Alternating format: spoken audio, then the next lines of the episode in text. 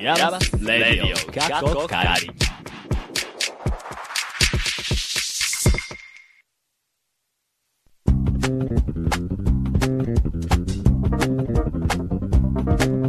こんにちはでしょうか?こんばんはでしょうか?イヤマスレイディオかっこかり第21回目です。はい。はーい。どうした？どうした？いいリズムやった。うん。まあまあ。まあそうね。倍速だっつた。まちゃんをいじめないように最近はですねヨーロアートピクニックが終わりね。はい。3日4日の。で結構1日目はすごい晴れでうん。よかったんだけど、2日目がちょっと雨でね大変だったんだけど、去年よりもこう多い人数が来てくれてうんうん。嬉しかったなっていう感じでしたね。はい。っていうナビゲーター私養老アートピクニックのテントサウナ最高でした。パポと養老にいたと、えー、ポカポカしすぎて頭までポカポカになってしまって、調子が悪いです。和秀と。横浜から帰ってきたぞ。K が情報科学芸術大学院大学通称イヤマスのサウンドスタジオからお送りします。はい。イエイこの番組はアートのことを知りたい、なんか遠くに感じていた。あなた、そしてイヤマスって何と思っているあなた、イヤマスに今いる、いた。あなたにお送りする、イヤマスというちょっと変わった大学院からアートを一緒に考えていこうとしたりしなかったりする番組です。はーい。ということでケイちゃんおお帰りなさい。はい。ただいま。みんな寂しかったでしょ？はい。で、養老どうでした。和秀くん和秀くんちょっとそっけなくない？もうちょっとお姉さんに対してさちょっとウェルカムないの、ウェルカムバッグないの？お土産待ってます。はい。置いたじゃんで養老どうでした？ロフトの机に置いた。ね よかったね。パパちゃんも続けるのか。いやいいよいい横よ浜のやつ何だったの？横浜のやつはですね。ハーバー。ハーバ違うそれはねお菓子の名前だね。横浜ハーバーってねあの、なんかレンガでなんかしてきたんです。レンガで何にもしてません。レンガでなんか、赤レンガねあのね私が言ったの赤レンガ倉庫の横にある中華街で違う違うなんか惜しい惜しい惜しいなんか象の花パークっていうのがあるの。で、花で花火。花火じゃないイルミネーシゾウのョンや花パークであイルミネーション。そうそこでスマートイルミネーションっていうのを、えっとうん。5日間はい。やっていてイベントで。でそれがなんかこうイベント側が出てくださいって言ってうん出してるそのアーティストさんによる作品もあれば、うん。私たちなんかはそのアワード部門があったんで、まあ、それに募集をし募集がかけられた時に、うんまあ、応募して、うん。でそれが通ったんで展示してきました、っおー。おていうまあのに言ってたわけだ、アーティスト活動じゃないですか。ねいいじゃないですか。まあでも言うて私よりは、えっと第5回目か6回目に出てくれた組長こと藤本くんがはい一応メインで、うんでその彼の作品がイルミネーションなんだけどもちろん、うん。その音に反応するオブジェクトだったんで、うんじゃあ音で何をこう見せようかみたいなのを考えるのが私だったとほへえいう感じですね、う。もしかしたらね、うん。じゃあ、あの、聞いてる方でも横浜住んでる方とか、うん。あったかも、あったっていうか、ああ、やってたやってたってこう、ああそうね。だってフェイスブックで毎日のように K と握手それ、なんなの？いや、ダメだ、それ。煽ってるぞ。それ煽りやぞ、気をつけろ。なんでちょだ。ちょっと今さ。ほらほらほら、もう、養老の話行こう。はい。ハクやはい。いやでもそう、ね私としては養老の話を聞きたい。そうね。だってみんながこう楽しそうな姿がね。はい、じゃあ次、パパタクシー。はい。はいバボと握手。でね。何やってたの？あ養老ではねすごいね晴れててよかったよ。えそれ話聞い た？何をやった？ん何をやったって何をやったって言ったら、うん。なんだろうその空の目がね赤松先生の空の目がオープニングトークとともに形容されて、はい。そうそうそう。空高くね。へえレッツ養老アー。トピクニックで 始まって。なんで笑ってんのいやいやいやねえそうだったもんね、でこう、うん。プログラムが16プログラムあるんだけど、うんうんそれが始まってワークショップだったりとか、うんうん。テントサウナとかで、蒸気浴とかやったりだとか、あとなんかバルーンでリュックを作って子供たちが、んパレードしたりとかね、うん。えー、え楽しそうじゃないか。すごい楽しい感じで。いや、盛り上がってました。うん。朝から。でカズくんはが、僕はその、そこでの、えっと、夜の、えっと、NXPC NXPC のライブ、ん。やってきたっていう、まあ、立場で。うん。うん。ただ、あのー最近あれなんですよね。あの、また子供おる現場やなっていう。そうだね。ないや最近やることやること、ずずっと子供、なんか、あれ、なんか全然僕子供向けコンテンツとかはむしろ作りたくないぐらいなのに、うん。なんか子供いるところでよくやっえ、でもそう言ってるけどさ、すごいさ、カズくんの作品さうん、子供受けしそうだよね。確かにあの、バズーカとかね。そうそうそうそうそう、バズーカもそうだし、なんなら私もその NX 一緒にやってる時とかも、うんうん。結構わ、まあ分かりやすいのはすごいいいんだけど、でも、うん、割と子供受けしそうな。ね、その、なんかお母さんと一緒に、あの、E テレ系だよね。うん。まあ、その当人は子供嫌いなんですけど。はい。あ、もういいですか？もういいです もうもういいですか？もういいですはい。随時質問や、こんなことやってほしいなどありましたら、ツイッターで、アットマーク、RADIOIAMAS、レディオイヤマス宛てにツイートしてください。そして、ぜひぜひフォローもお願いします。さあ、えー今日の You はなぜイヤマスへ、ついに通常放送で先生をお迎えします。今回は小林正宏先生です。はい、喋り倒してもらいましょうはーい、21回目も最後まで stay tuーン。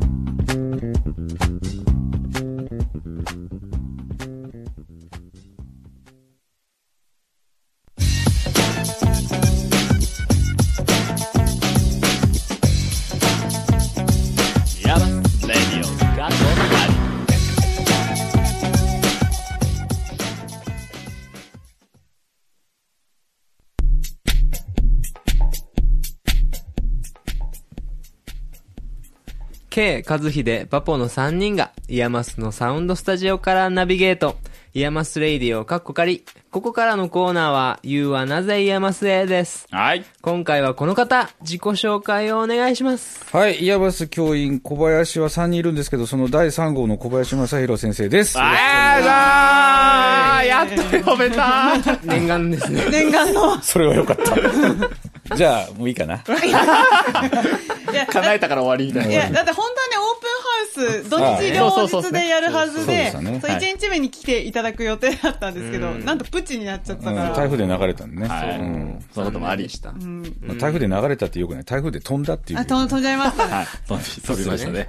先生あれですよ、開学の頃から非常勤で最初はいらっしゃった。そうです。アカデミーができた時から、非常にメディア人類学って授業を最初にやってたね。はあへイヤマスっぽい。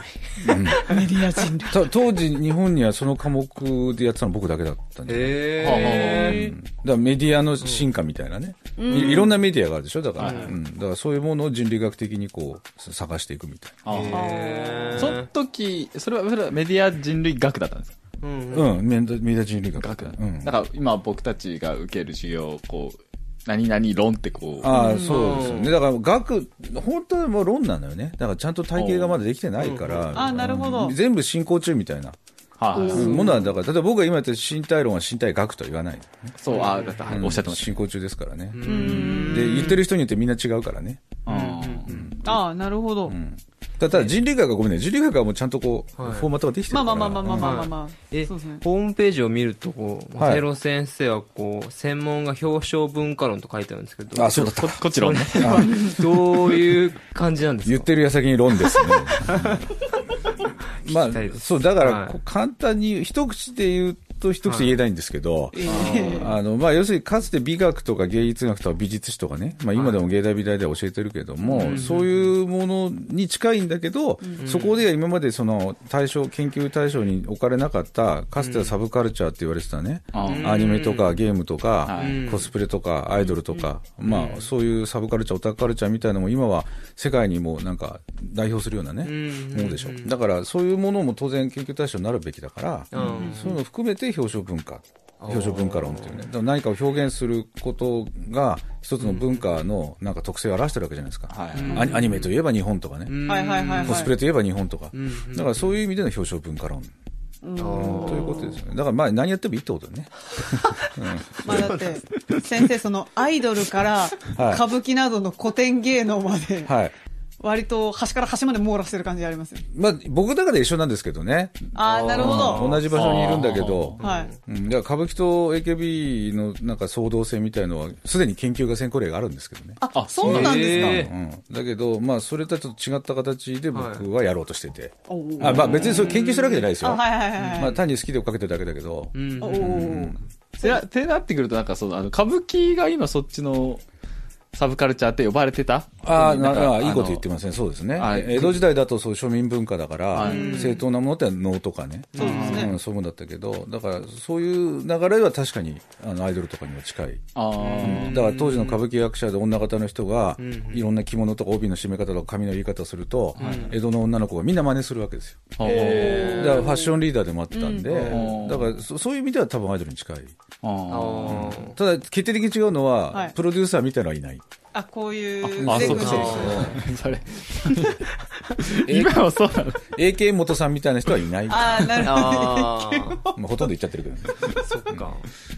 か、えじゃあ、歌舞伎は、その、型が決まってるみたいな。あまあそうですね。あそうかそうかん割と。で、ただ役者本位で、あ江戸時代は歌舞伎って役者全部自前だから化粧品とか衣装とかうん小道具とかもね。うん。だからそれによってみんな違いがある。だから金持ってる役者いろんなもの使えるけども、そうじゃない人は自分のもう範囲内で奥さんにこう塗ってもらったりとかね。へで自分で髪言ったりとか、なんかしてやってたから、そその差が逆に面白かったみたいで。誰もが一番人気の人を追っかけるわけじゃないじゃない、まあ、AKB でもそうだから、うんなんかいろいろんな推しがいるわけで、はいはいはいはいだからそれでなんか、その江戸の女の子の文化が成熟したと言える。はらそそんな変わんないでしょ？だそういう意味では。そうですね確。うん、AKB と。繋がった。その時代もちょっと生きてみたいよね。ね。ちょ授業内容とかの方に行きますか？はい、行きましょう。あ。あの、はいその表彰文化論はいっていうことだったんですけど、はい。なんかその道に入るきっかけというかみたいなのもああったんですか？そうきっかけは特にないんですけど、あれ？まあ、ただ、あの、もともとは京都の芸大で教えてたから、はい。当然美術史とか芸術学に関する授業は、まあ、担当するわけね。でもやっぱりそこは、まあ、芸大美大であるから、なおさら正統派の日本画であるとか、はいはいはい。まあ、音楽といえばクラシックであるとかね、でまあ、舞台でいうとなんかちゃんとした翻訳劇みたいな、だからそういうふうになっててそれは、まあ、僕にとってはそんなに面白くない。ためになるけど面白くないから、おーだからやっぱためにななって面白いものが欲しいとなるとやっぱサブカルとかを入れた方がいいわけですよ、はそっちだけやるわけにもいかないけど、だからそういう意味で表彰文化って言葉が80年代半ばに出てきて。うん、それで、まあ、他の大学で非常勤に頼まれた時に、あの内田達っていう、まあ、割と有名な研究者がいるんですけど、その人に呼ばれた時に、表彰文化論っていうのでやってくんないって言われて。で、多分調べたら、それも当時日本でその科目を持ってる授業が学校はなかったから。で、それを20年近く教えてたかな。表彰文化論って。表彰文化特論で特がついてたからね。でももっと言うと先生って、なんか最初なんか医学系の、そうですね。K じゃなくて、まあ医学部ですね。医学部ですよね。うん。身体ね。そうそう何をどうなるとそうなるあだから、まあ、それ話すと長くなるんだけど、まあ、簡単に言うと、要するに、あの、医者とか医学の研究やってることも、まあ、大体面白くないんですよ。だから、なんか、その道に入ると面白くなくなるっていうのは僕の悪い癖で、今でもそうなんだけど、それで、その時に医療人類学っていう領域に巡り合って、で医ほう療人類学って簡単に言うと、要するに、世界中の珍しい治療方法とか病気を集める作業っていう、だ医学のインディ・ジョーンズみたいな感じね。あの、何千人に一人とかいう。そうそう。何千人はものすごいレアじゃないね。あ、そうものすごいノーマル。あそうかうん。5000万人に一人とかね。あインドネシアに行かれて。あ、そう、インドネシアも、まあ多かったし、まあ、ボルネオ島だから上がインドネシアで下が、あ、上がごめん、マレーシアで、下がインドネシアで。あで、真ん中の森林がフィリピンのゲリラがいる独立運動やってるとこで。だからそこにも行ってたし、で、まあ中国にも長いこと行ってて、まあ要するにそそういうとこでは病院医学みたいな医療じゃないから、だから全然医療の体系とか病気の定義とか、当然治療法も全部違うでしょ？だからそうそういうのをずっと集めてきて。だから日本に帰ってくると、まあ、中国語とかバリの踊り、ダンスとかはできるようになったけど、い 医学部には職がなくなるという。あで、それ拾ってくれるのは芸大とかね。あうん、まあ何やってもいいよってとこですよね。ああ。まあ、あの、授業中に、この、インドネシアの話とか割と口あんぐりで。ああ、そうね。先け結生、構内容が内容だったね。先生、先生さらって言うけど、こっちからしたらなんかパクーみたいな。解剖の話とかね。はいいや、今日もあった、その話。その脳下垂脳下垂体。それについたよ、鼻からみたいな、想像してたもんねケイちゃんね。そう、なんか隣に今日ね、座ってて、なんかもう横で、はーって。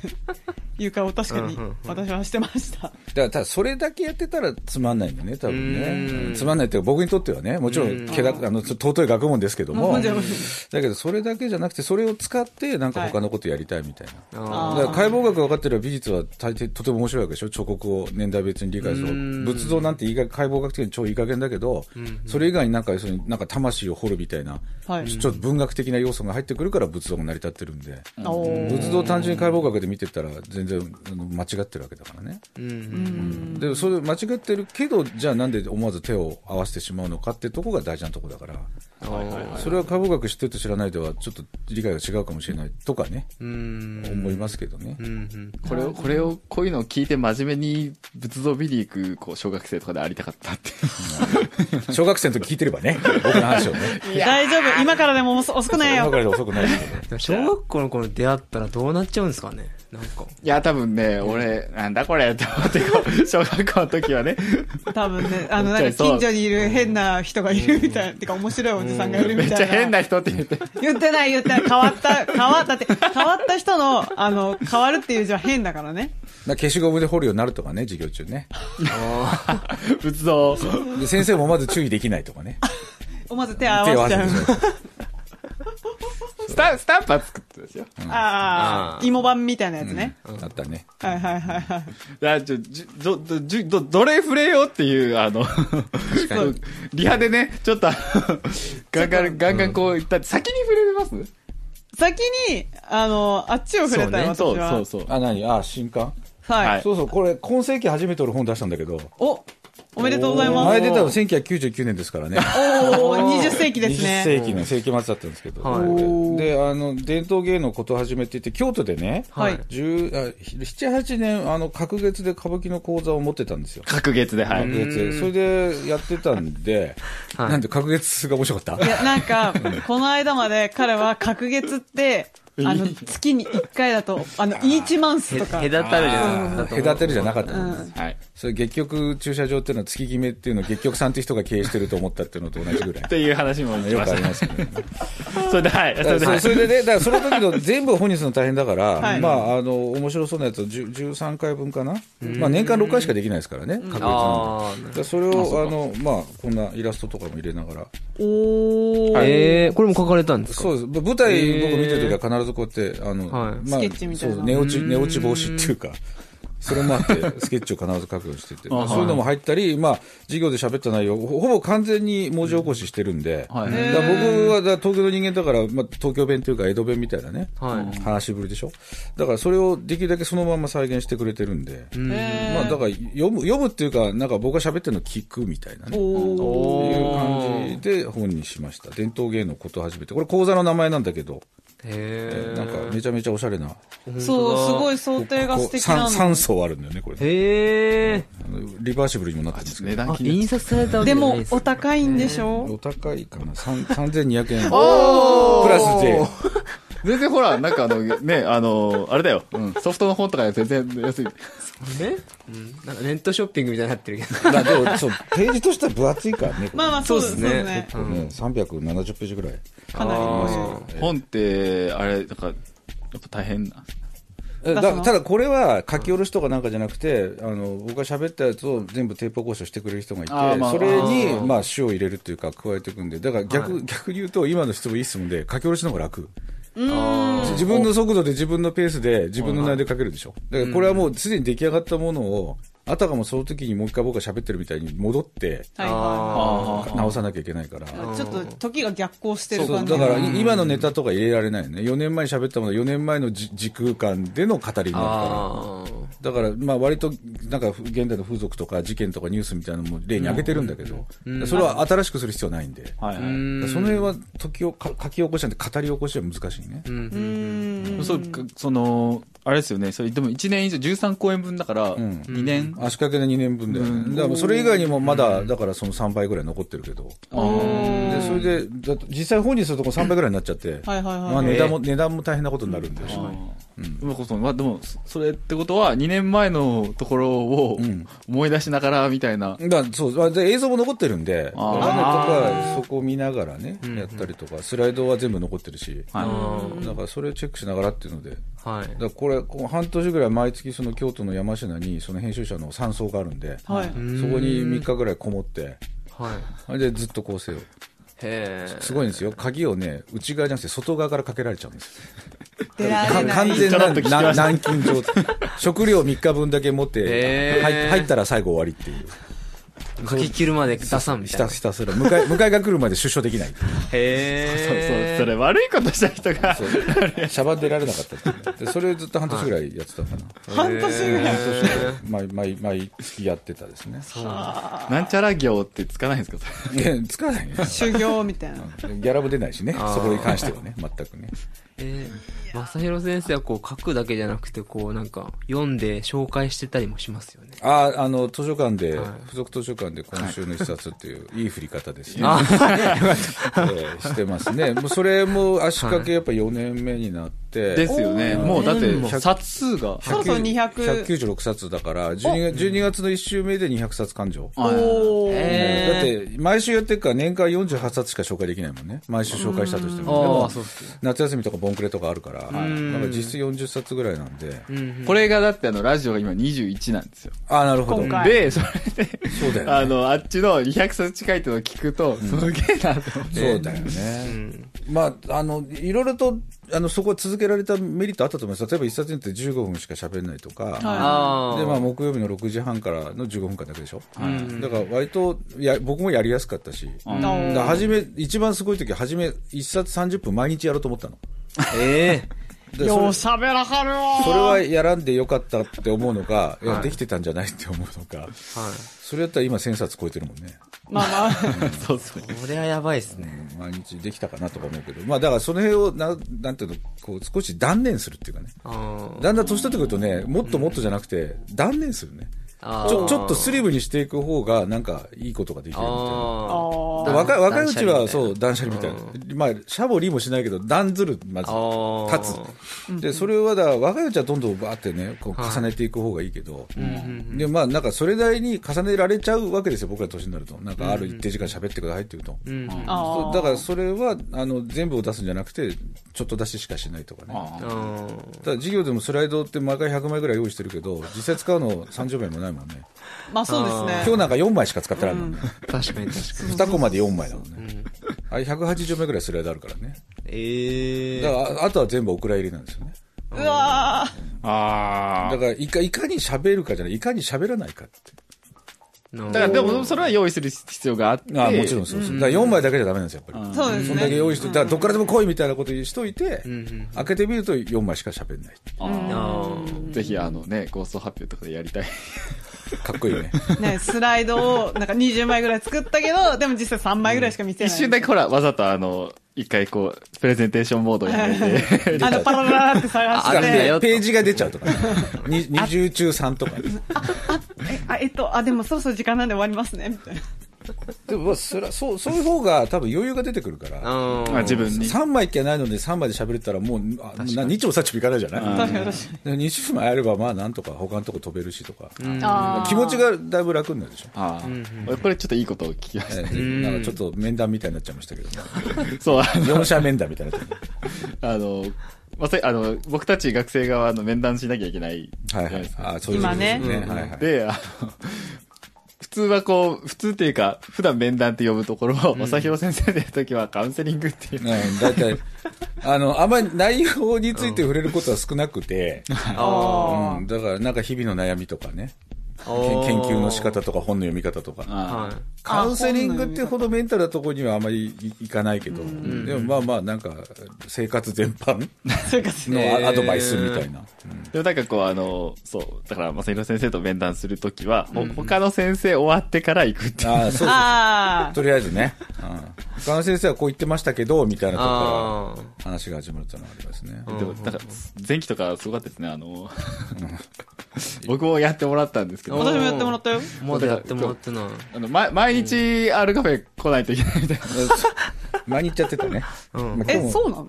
そうなんですか？いやいや、ずっと、いるんですよ、面談相手が。ああ、そういうことね。あーあ理解した理解した。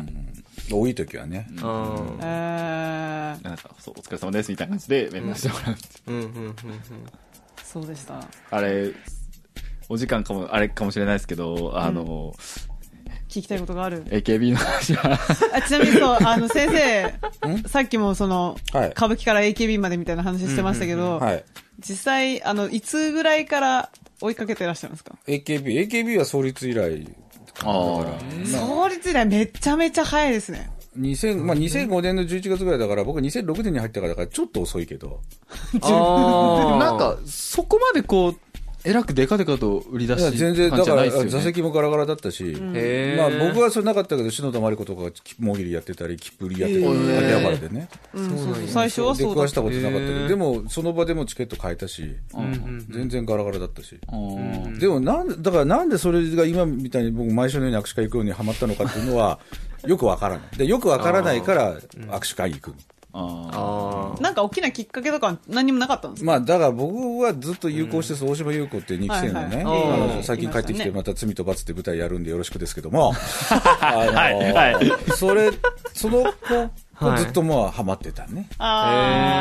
で、まあ一番人気だったしね、選挙でも2回1位になってますから、あ。うん。あ、だから2回うん、安安定のアイドルなわけだよね。まあまあまあまあ、だからそ、そうですね。それをずっと押してれば、まあ、なんとか AKB のオタになれるかなっていうみたいなうんところで自分をなんか制御してたんね。あ。あでも、あの、ゆうこがもう卒業してしまうと、ええもうちょっと途方に暮れてしまって、あ。あれ？そのと時は。ユーコロス。そうで、どうしたらいいかっていうんで、今いろんな人のとこ行くっていうんで、今みたいにその、誰でも大好きって DD とかみんな、みんな大好きって MD という路線を、ああ。まあまあ、そうは言ってもいるんですけどね、ちゃんと教えあななんだろうな、あの、ジジャンプいつ読むのやめようかみたいな。あ、ああ、いつかのやめようみたいな。いつかのやめようとかね。別になんか今もうこれ読みたかった漫画な、もう連載終わっちゃってんだけど、うん。でもなんか買っちゃうみたいな。やめるにやめられない。え、ちなみに坂とかはどうなんですか？だから、それはジャンプのいい例で、でジャンプやめたけど、じゃあ、チャンピオンとかあったよねとかさ、マあガジンはどうよみたいな。あだから、いや、それ大人だったらもうちょっとなんかコミックス側のがあるでしょみたいな同じで、もうなんか AKB がいろいろいろね、AKB 長いこと追っかけてると、お客がみんな人一プロデューサーみたいになっちゃうから、なんか運営のやり方が気に入らないとか、なんかちょっと今日の照明はダメだよねみたいな、すごい具体的なダメ出しが多くなって、もうもはやアイドル追っかけてる人たちはなくなるんですよね。あ。そうなんで、だ。それちょっとポカンと心に穴が開く。であそうああの、AK 元さんが偉いのは、そういう時にちゃんと乃木坂と出してくるね。えなるほど。うんで、一瞬でみんな逆落ちしたね。まあ坂落ちって言うんですね。逆落ちって言って、で、乃木坂とか欅坂行くんだけど、やっぱり48の方がいいよねって戻ってくるのを逆上がりって言うんですえこ れもね、これ、これ面白かったな、あの、中で。よ。もうね。だから俺は逆落ちまではまだ行かないんだけど、まあ、坂、坂下り違うな。坂、坂にちょっとシフトしてる感じ。でも、ちょっと坂坂をこう行こうかな、どうしようかなって踏み込うんでません？だから、だから握手会行っちゃうと、もう、あの、多分間違いなくハマるだろうから、あ握手会だけは行かないようにしてるって。あ。なるほど。制限。制御してるわけですそうね。制御してるんですなるほね。それで、はい。こんなとこですかね。はい。もう時間も迫ってまいりましたので、最後に質問、おはい願いします。はい。あなたにとって、イヤマスとはあ、イヤマスとは。うん、だからそれは、あの、握手会とは何ですかって質問とほとんど同質でね。ああ。だから、なんでかわかんないから握手会並んでるんで、僕はだいたい行列するとか、人の集まりとかも大嫌いだから、基本的に行かないんだけど、で、でも行く。だから、なんでって自問自答するわけですよ。だから、ほとんどイヤマスも、まあ、いろんなご縁があって呼ばれて、非常勤だったのが1000人になって、まあ、こうやって今いるわけで、その、なんでかよくわかんないよね。まあ、でも、まあ、いても邪魔だって言われないし、いらねえとも言われてないから、はい。まあ、だから握手会も同じようなもんじゃない？別に来ないでいいですよって相手から言われたら、それはショックだろうけど、まあ今のところ言われてないから、だから出禁にはならないし、だから、ではなんでなのっていうので、それ並ぶしか、並ぶことによってしか解は得られないから。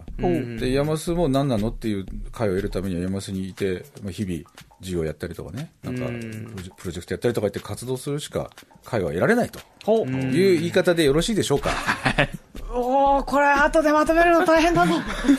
許してください。まとめなくてもいいんだよ。うん。ね、正弘先生らしい。全部、うわーって感じが。はい。イヤマスレイディオ、カッコカリ、言うはなぜイヤマスへ。今回は小林正弘先生をお迎えしました。はいありがとうございました。ありがとうございましたありがとうございましたこの後はエンディングです。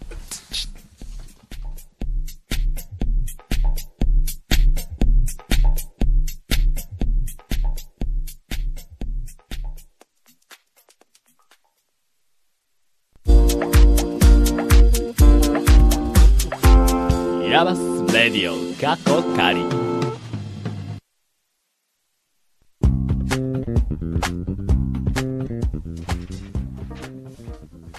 はーい、エンディングでーす。はいはい。いや、あのね、先週私なかったじゃない。はいそうね。ただ、その週に配信する分は当然うんあったから、それをチェックしてた時に、うん。なんかすっごいこうやかましいっていうかう、ん。なんかうっさいのいるなと思ったら、うん。自分だった。合ってたよね。やっと気づいた。先週僕が紹介したあの本覚えてますか？わかります？あなんかやかましいがどうのこうのみたいなやつ国のやつね。世界で一番やかましい音。うん。いやーなんか、やかましいやかましいって言うけど、うん。みんな、私そう言いつつ、うんこのノイジーな感じが好きでしょ？とか思ってたんですけど、うん。いや、あのね、その19回目、その先週流したのは19回目だったから、うん。いや、やかましいわ。なんで急に反省したんすか？いや、いや、でもね。なんかねうんあのね、うんピーピーピーピってんだと。うん。で、それがね、ケイちゃんのね、個性じゃん。よし、ピーピーピーピーよ。なかなかうん。ないですよ？その、あの、う自分のうん。評評価を自分でこう、うん。あ、今日の私は良かったみたいなのが。え、ない、ないの、カズくん。い本当やあるんじゃないの？だってあの、やっぱり、うん。自分の、なんだろう、作品とか、ああ。見れないですよ。まあ、演奏とかも確かに、うん一応その次回に生かすためにね、うんまあ録画とかするんですけど、うん人前で絶対見たくない。一人でこっそり見て、もう反省の道具にしか使いたくない。うんうんうん。みたいなところはあるね。自信ないだけかもしれない。うん。そんなことないよ。自信ないわけじゃないね。うん、そう、自信ないわけじゃないんだけど謙虚ってこ。なんかその一瞬は、うりゃってやるんだけど、それを後で振り返ると、うん。恥ずかしいわ。あ、でもそういうちびっ子いたわ。その横浜でね、うんそのイルミネーションさっきやったっていう話をしたんだけど、まあ円形にこのオブジェたちが並んでたもんで、まあ真ん中に立つとね、うん。こうまるで劇場みたいになるわけですよ。それで、まあ元気のいいちびっ子がね、うんそこでなんか元曲歌ってたの。うんで、近くにお母さんとかいて、うんあ、なんとかちゃんうまいねうまいねみたいな感じで言ってたんだけど、うんなんか最初はもうドヤ顔で歌ってたのめっちゃ。うんなんだけど歌い終わった瞬間、で、なんか、はっって顔して、なんかお母さんのスカートにこう巻きつくみたいな。えー。そこで気づける子、気づける子ってなんだ？別に気づかない、恥ずかしいことじゃないからいいんだけど。そこですぐ、私何やってるんだろうってなる子、すごいね。そうだからなんか、ゾーンに入ってたんだろうね。多分ね、なんかもううん、はぁ、楽しかった。はなんかいろんな知らない人いる。誰誰だ、お母さん、みたいな。一番なるのが、あの、運動会のね、映像を撮られてたのを家に帰って見た時だっあでもそれと一緒、私その演奏のうん、例えば映像とかを人前で見るって、軽い晒しもんですよね。ー。うん。たの。なんかね、あの、あれ、あれだよ、あの、最初更新とかあるの。うんうんうん。中学校とかかな。うん。ダリーって思ってんだろうね。全然更新してない。ああ、かったるいな、みたいな感じで歩いとると。まあうん、中学生男子あるあるだね。うん撮んなくてもいい、いい、いいし、そもそも。でも撮ってんだよね。でもそう、あれを見せられると、うん。何やってんだこいつは。うん。うん。うん。更新しろよって。だからまあ反省のね、材料にはなるんですけど。なるほどね。なんかそういうのないの？バポちゃん。そういうのか。なんかこう、そのゲストハウスについて話してる時のプレゼンの様子とか。を見ると恥ずかしいね。あー、うんもうちょっと大人になってからだね。そうじゃそうそうそう。